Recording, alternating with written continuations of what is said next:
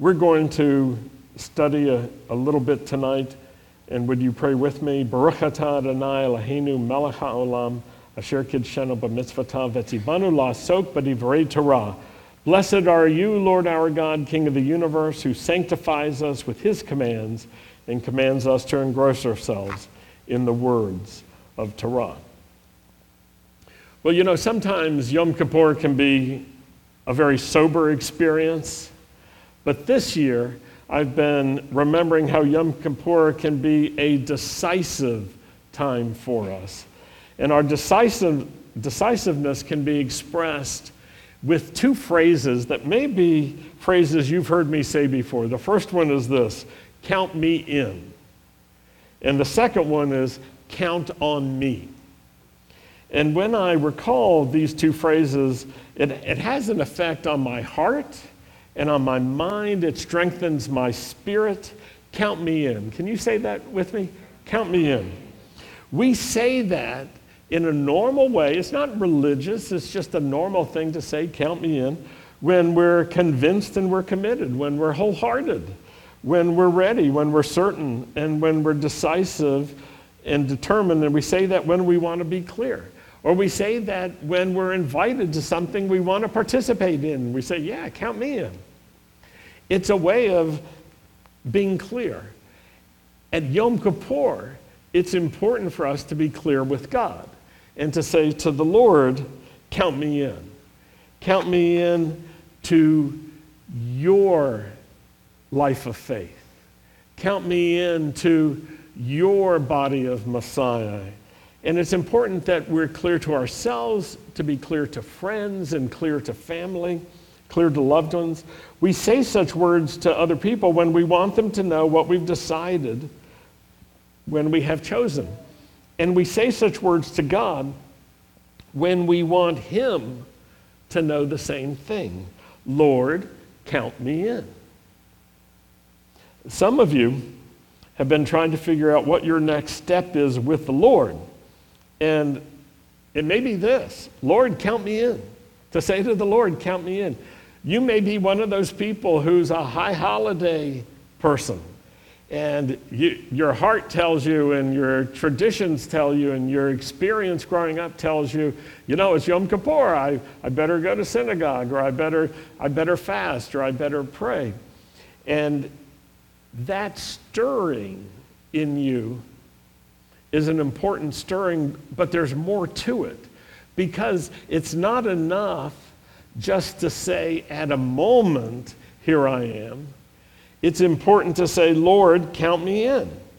Count me in. And if your heart resonates with that, if your mind resonates, if your spirit resonates, count me in is something to say to the Lord. And once you say it to the Lord, it's important to tell those you love and cherish that you've told the Lord this. It can be a difficult thing to say, um, but it's an important decision to make. Every one of the patriarchs reached a moment when they were decisive, and they said to the Lord, count me in. Abraham heard a word from the Lord, lech lecha, get yourself up and leave your land and your people and go to a land I will show you. And the Lord said to him, I'll make you great, I'll make you the father of many nations. And in his own words, Abraham clearly said to the Lord, count me in, because he got up and he went out to the land. And he, among others, had that type of response that was definitive, it was decisive, and it was clear to the Lord. Lord, count me in.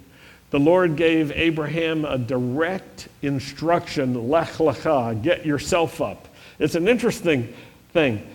Uh, it required action, it required response on the part of Abraham. God spoke to Abraham, but Abraham had to do the getting up and the going. Abraham didn't know where he was headed. He didn't know what the future was going to be or how things were going to work out. He did know he had to leave what was comfortable in order to say to the Lord, count me in. He did know that his trust in God was connected to a future that was uncertain to him, but was clear to the Lord. And through Abraham, we learn something that God calls old men. So all the old men who are hearing me, God calls you too. Calls us too. I should say us. No.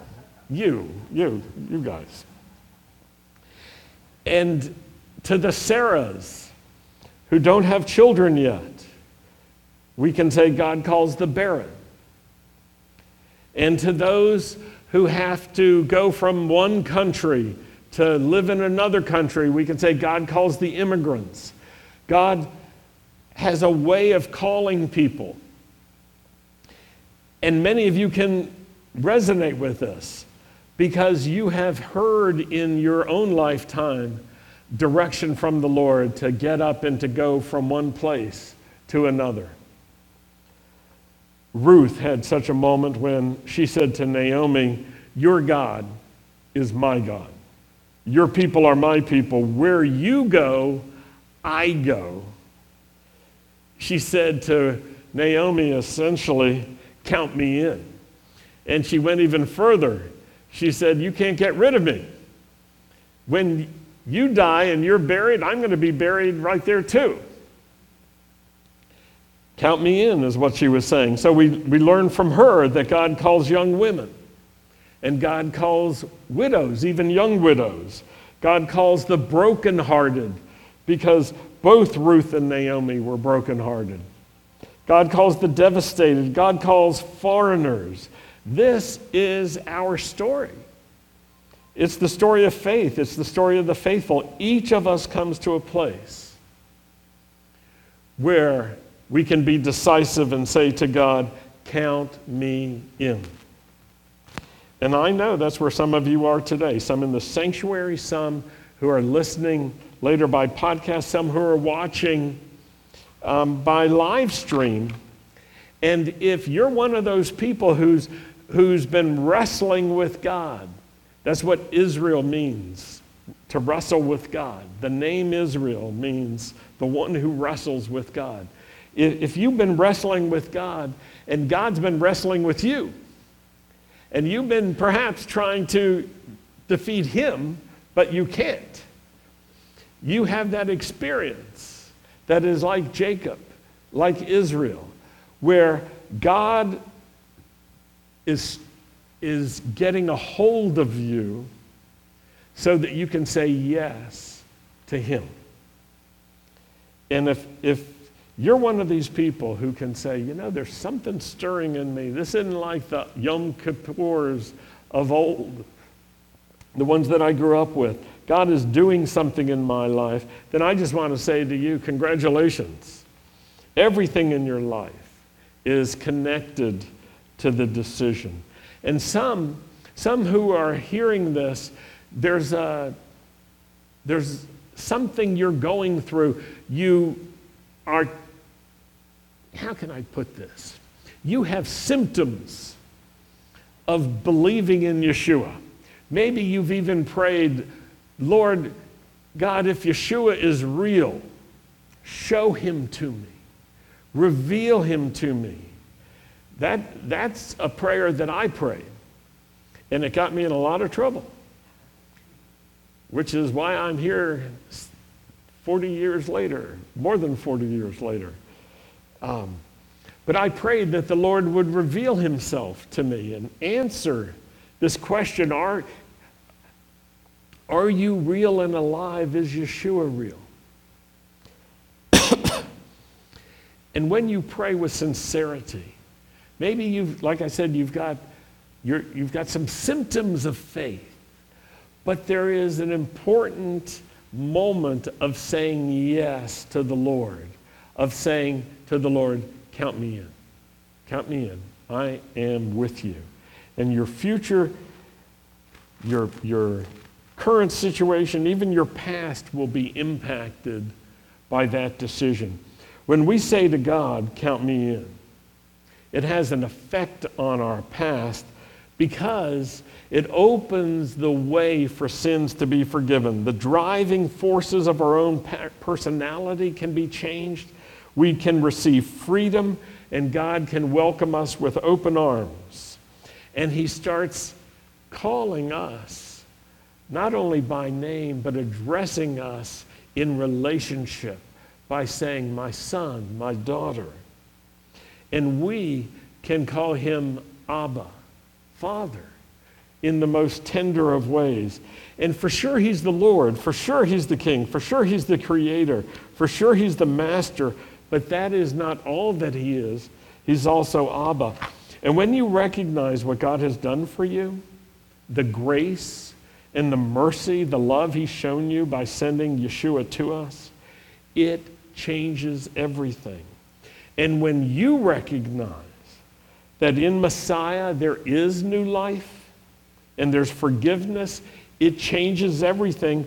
We become new creations. When we say to Yeshua, count me in. And it's not just that I'm a little bit with you, Lord. It's I am wholehearted with you. Count me in, Lord. There's a second decision that goes with it when we say, count on me. Say those words just to hear them. Count on me. When, when we say those words, we're saying, I intend to be faithful. I want to be dependable. I want to be a, a man of faith or a woman of faith or a boy or a girl of faith, whatever you are. You're saying to the Lord, I want to live for you, Lord. I want to take I want to take in all of the Lord's goodness that I can. I want to take in all of his love that I can. And then I want to serve the Lord, and I want to serve other people. And what goes along with that also is to say, I want to be faithful to this congregation and to our calling here at Beth Israel. I want to show others about the mercy of God in this world. Mercy to people who, who maybe don't deserve it. Mercy to people who don't think it's even possible. When you say, count on me, Lord, and you, you say, count on me in serving you and serving here, you're saying, I'm going to keep my word. I'll let my yes be yes and my no be no. Count, count on me, Lord. I'm ready, Lord, to be given responsibility and assignments, and I'm ready to spend my time and my money and to use my strength. Everything that I am and everything I have belongs to you now. Count on me, Lord. And what goes along with that is, use me, Lord. Show me, show me, Lord. Show me what you're seeing. Show me what you're doing. Let me hear what you're saying. At, at Yom Kippur, we are facing the cost of sin, and we're saying this. Sin hurts us. Sin hurts other people. Sin puts distance between us and God and us and other people. And at Yom Kippur, the Day of Atonement, we face the fact that we need a sacrifice that can cover our sin. And that's where Yeshua comes in, his life given as a ransom for us. It's the message of Isaiah fifty-three that we've been speaking about for the last few weeks. Isaiah fifty-three, verse one. Who has believed our message, and to whom has the arm of the Lord been revealed? Verse two speaks of Messiah. He grew up before him like a tender shoot and like a root out of dry ground. He had no beauty or majesty to attract us to him, nothing in his appearance that we should desire him.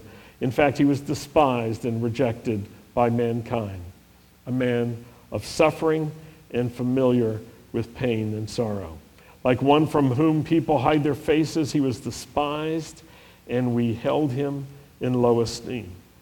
Surely he took up our pain and he bore our suffering, and yet we considered him punished by God, stricken by him and afflicted.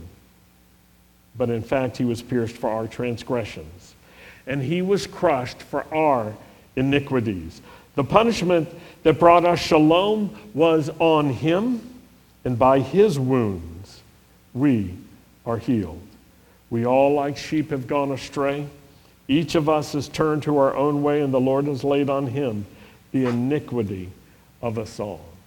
Isaiah was prophesying about Messiah, and he starts with this statement, who could believe this message? It's an unbelievable message that God would come down and, and become a redeemer for us, and that Messiah would take upon himself the penalty that we deserved. He was despised, he was rejected, he was familiar with suffering and sorrow. He was not just familiar with pain, but he was familiar with suffering, the, the impact that suffering has on our inner person. He was familiar with sorrow, with experiencing loss and mourning and grief. And he was the kind of person that other people don't always have high regard for, and yet he took up our pain and our suffering. But we thought he was being punished by God and afflicted, and he took all that on himself in order to give us everything he had. All that he suffered was for our freedom, for our deliverance, for our salvation, for our forgiveness. And the reason why we have Yom Kippur as a Messianic community is because all of the forgiveness and all the atonement that was promised for Yom Kippur has been brought into fullness through what Yeshua has done for us. The Lord laid on him the iniquity of us all, of each of us. That was the cost. It was paid by Messiah, and it was paid for us. For many generations, you may know that Yom Kippur was a time when one man, the high priest, brought all of the sins of Israel to the Lord for forgiveness, and his own sins too, and the sins of his family. And during the last generation, when the temple was still standing in Jerusalem, uh, the Talmud tells us that the high priest sacrifices were not acceptable to God. When the Jerusalem temple system came to an end, so did its sacrifices and priesthood. Yeshua became a better high priest. He became the better offering.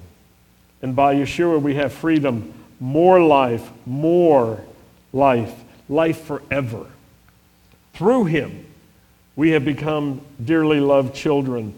Through him, we've received and we continue to receive forgiveness. Through him, we have brought, been brought into the covenant of God. In him, we live and we breathe and we have our being. By him, we were created and were created anew. With him, we live now and for eternity. And so what's the right response? It's to say to the Lord, count me in, count on me. That's what we say to the Lord. We're not just neutral. We're not just indifferent. We're not just passive with the Lord on Yom Kippur. It's not enough to go through the motions. It's important to say and to do that which we are called to do, to say to the Lord, yes, Lord. Count me in. Yes, Lord, I will serve you. Count on me. Isaiah thirty, verse fifteen, has this profound statement. This is what the sovereign Lord, the Holy One of Israel, says. In repentance and rest is your salvation. In quietness and trust is your strength. What the Lord has begun in each of us, the Lord brings to completion. My prayer, my hope, is that this Yom Kippur will be a time of decisiveness for us.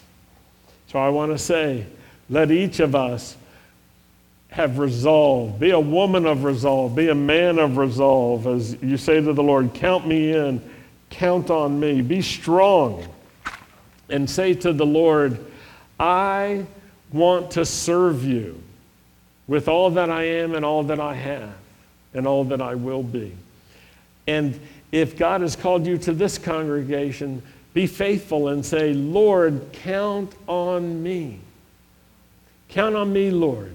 Count me in and count on me. I'm going to do my part to fulfill the high calling of this Messianic synagogue and the future, and all that God wants to do through us and through those that he will touch by us.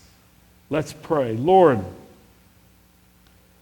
let this Yom Kippur be a Yom Kippur of decisiveness for us, where we can say, as our forefathers and, and foremothers said, that they said yes to you. They said, Hineni, Lord, here I am, Lord, send me. Here I am, Lord, use me.